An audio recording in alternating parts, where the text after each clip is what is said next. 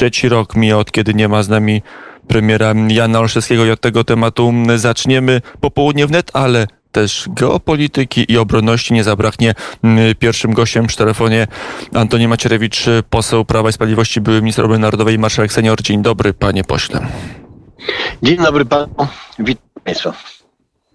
No to zacznijmy od tej ważnej daty i ważnego wspomnienia osoby symbolicznej i dla opozycji w czasach PRL-u i potem dla tworzenia się niepodległości państwa polskiego po przełomie roku 89. Pan z premierem Janem Olszewskim był zżyty przez dziesięciolecia.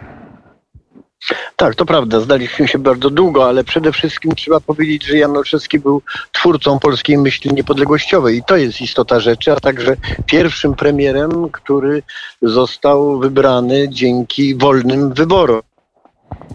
Przed, no, przed, e, w okresie po 1945 roku nie było, warto sobie z tego zdawać e, sprawę przecież przedtem mieliśmy do czynienia z pewnym układem politycznym okrągłego stołu. Nie było wolnych wyborów. Wolne wybory były dopiero w 1991 roku i one wyłoniły rząd Jana e, Olszewskiego, człowieka, który e, przede wszystkim e, zdawał sobie sprawę z tego, że mieliśmy do czynienia z układem okrągłego stołu, który miał przekazać kontynuację całego aparatu komunistycznego, zagwarantować bezpieczeństwo temu aparatowi, zarówno w wymiarze politycznym, jak i wymiarze tajnych współpracowników i funkcjonariuszy, którzy mieli rządzić nie tylko armią, ale także policją, ale także administracją, ale także naszym życiem społecznym i gospodarczym i wykreować właśnie spośród siebie klasę średnią, przejmującą własność państwową, rozgrabiającą własność państwową. Otóż wszystkie te podstawowe elementy y, były zadaniem, y, które postawił Jan Olszewski jako najważniejsze do zrealizowania i w ciągu niecałych sześciu miesięcy rząd Jana Olszewskiego podjął fundamentalne działania, które by przywróciły sprawiedliwość społeczną, które by zablokowały rozkradanie majątku, które by sprawiły, że polscy rolnicy nie byli zdani na podporządkowanie się zewnętrznym y, y, inwestycjom i zewnętrznym y, napływowi zewnętrznych Y, towarów. Y, wprowadzono ceny minimalne na y, produkty rolnicze, dzięki czemu polscy rolnicy mogli odżyć, ale także zostały, została zablokowana straszliwa inflacja, która przedtem niszczyła polską e, gospodarkę. No i wreszcie e, decyzje polityczne, które z jednej strony otworzyły sojusz ze Stanami Zjednoczonymi, rozpoczęły proces wchodzenia Polski do NATO, a równocześnie e, realizacja uchwały sejmowej dotyczącej likwidacji agentury komunistycznej, która to uchwała była skierowana do ministra spraw wewnętrznych. Wtedy tę funkcję ja sprawowałem i realizacja tej właśnie, tej właśnie uchwały sprawiła, że powstał później Instytut narodowej, że mogliśmy odzyskać wiedzę o polskiej historii, ale także, że mogliśmy odbudować polską, polską armię i polską zdolność do działań politycznych mających na celu obronę niepodległości naszego kraju. To wszystko jest zasługą Jana Olszewskiego i jego determinacji, by nie poddawać się naciskom ze strony wówczas to się nazywało Unia Wolności, y, dzisiaj nazywa się to y, koalicja chyba tak, liberalna albo coś takiego, przepraszam najmocniej. Obywatelska. Nie, pamiętam dokładnie. Obywatelska. O, obywatelska, świetnie.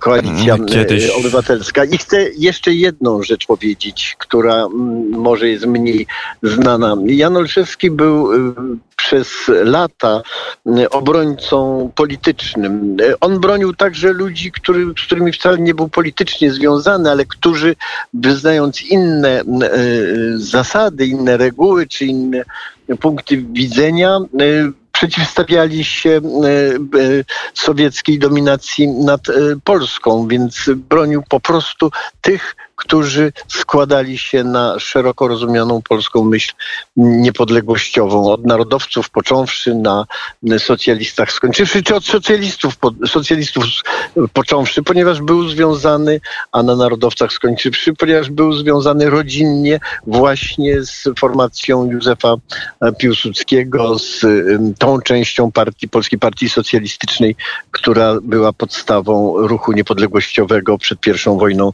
e, światową, ale szanował także narodową demokrację, choć nie był jej członkiem ani e, nie, nie był z tym związany układem. I ostatnia kwestia. E, Jan Olszewski był świadom, że zbrodnia smoleńska była świadomie zrealizowanym zrealizowaną próbą zniszczenia Polski i zniszczenia tych wszystkich krajów Europy Środkowej, które dążyły do uniezależnienia się od Federacji Rosyjskiej. Dla niego odbudowa siły Polski, siły militarnej, gospodarczej i politycznej była absolutnym do końca życia najważniejszym zadaniem. Dlatego słowa tak ważne są, które wypowiedział podczas swojego ostatniego przemówienia w Sejmie.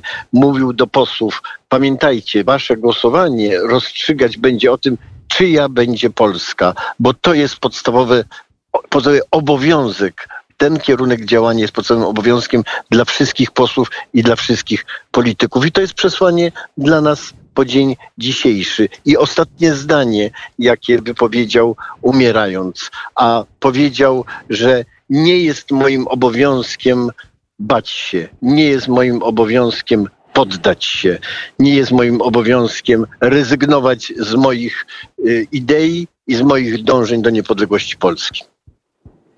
Mm, nie mam obowiązku się poddać.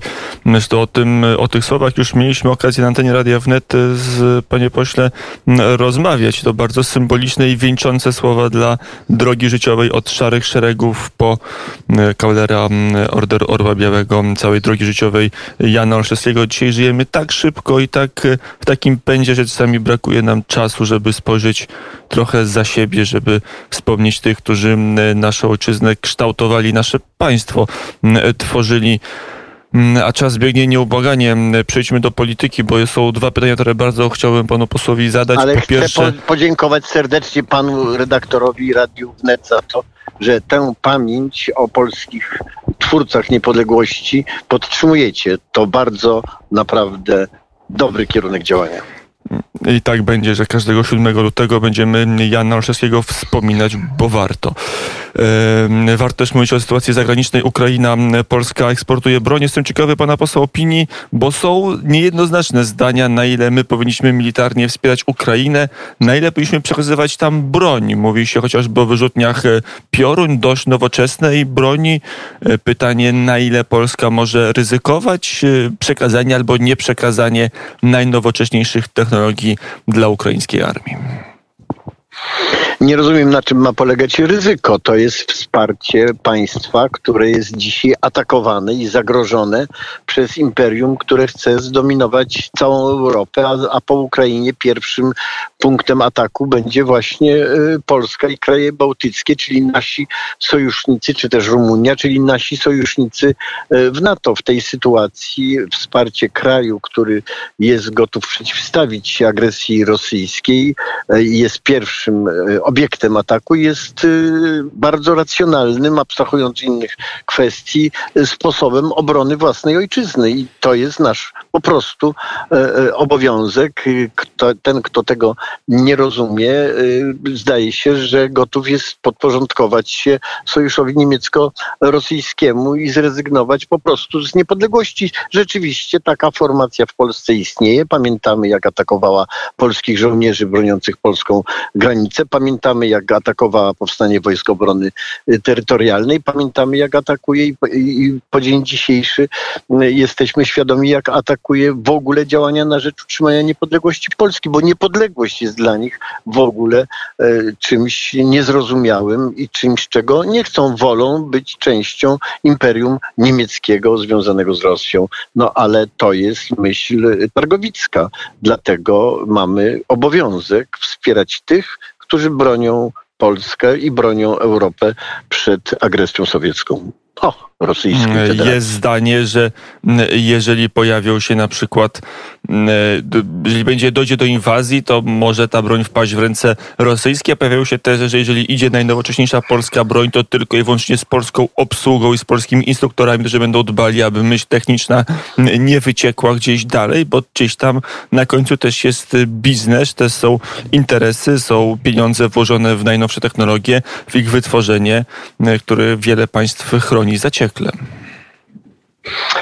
A ochrona technologii odbywa się y, inaczej niż w ten sposób, iż y, chroni się wszystkie, y, wszystkie urządzenia, przy pomocy których i całą broń, którą się używa. Gdyby tak było, to jak pan to referuje, to w ogóle najlepiej by broni nie używać, bo zawsze jest zagrożenie, że przeciwnik dostanie ją w swoje e, ręce. Naprawdę to nieroztropne wyjaśnienie, nieroztropne e, tłumaczenie, które ma tylko być dodatkowym elementem propagandy e, prorosyjskiej.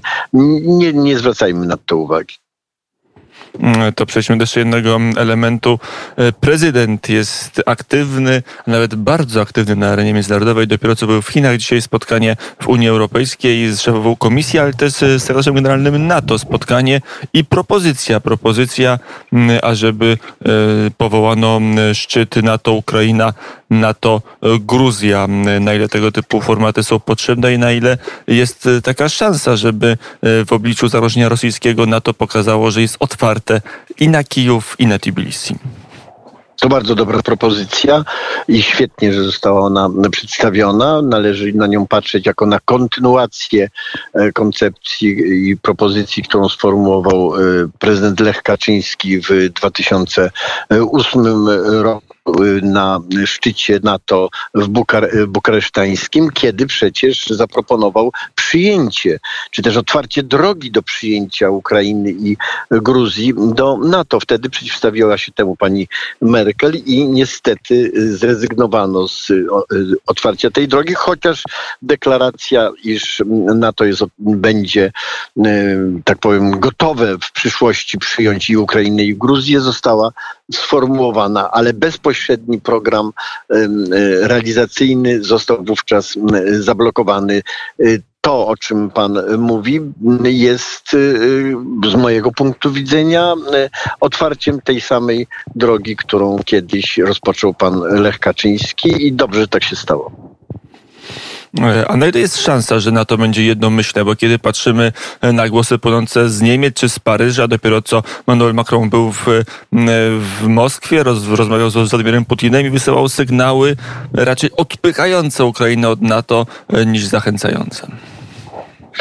Panie redaktorze, nie ma co w tej sprawie debatować publicznie. Propozycja została przez Polskę postawiona. Y, teraz się odbywają zapewne konsultacje w tej materii. Zobaczymy, jak one się zakończą. W naszym interesie jest, żeby do realizacji tego zadania doszło. No to na koniec jeszcze ocenimy całościowo sytuację. Mamy kolejne informacje, że kolejne wojska rosyjskie zmierzają do granicy ukraińskiej. Za chwilę, za chwilę rozpoczną się oficjalnie manewry. Wiele osób mówi, że jeśli ma dojść do mm, inwazji Rosji na, na Ukrainę, to właśnie przy okazji manewrów na Białorusi. Y, na ile najbliższe dni będą najbardziej newralgiczne, jeżeli chodzi o bezpieczeństwo w naszym regionie.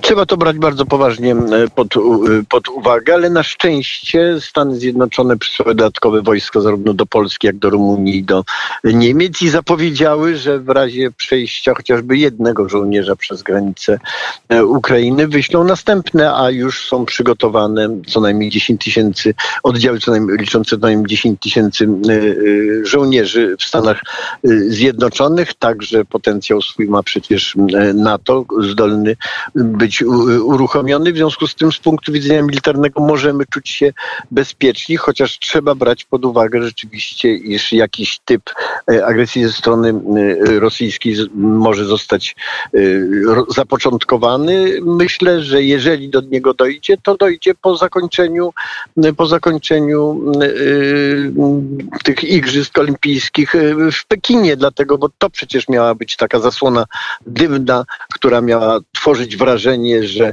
e, Chiny się tym nie zajmują, ale pamiętajmy, przedwczoraj został powtórzony, po- wsparty układ rosyjsko-chiński i absolutne poparcie Chin dla e, agresywnych działań Federacji Rosyjskiej.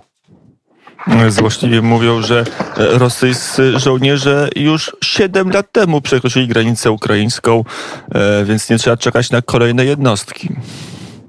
E, Powiedziałbym, że nie, to są, nie są to ludzie złośliwi, ale realistyczni, dlatego że przecież m, wojska m, rosyjskie de facto utrzymują, utrzymują zarówno Ługańsk, jak i Donieck. Nie ma co do tego, e, nie ma co do tego wątpliwości. W związku z tym musimy być świadomi, że to może być także e, jedna z potencjalnych e, operacji agresji rosyjskiej, przejęcie właśnie tych e, terenów i włączenie ich bezpośrednio do Federacji Rosyjskiej. To już ostatnie pytanie. A co się wtedy stanie, jeżeli Rosja anektuje Ługańsk i Donbas? Do tego nie potrzeba żadnej interwencji nowej, nawet nie trzeba jednego wystrzału z Kałasznikowa.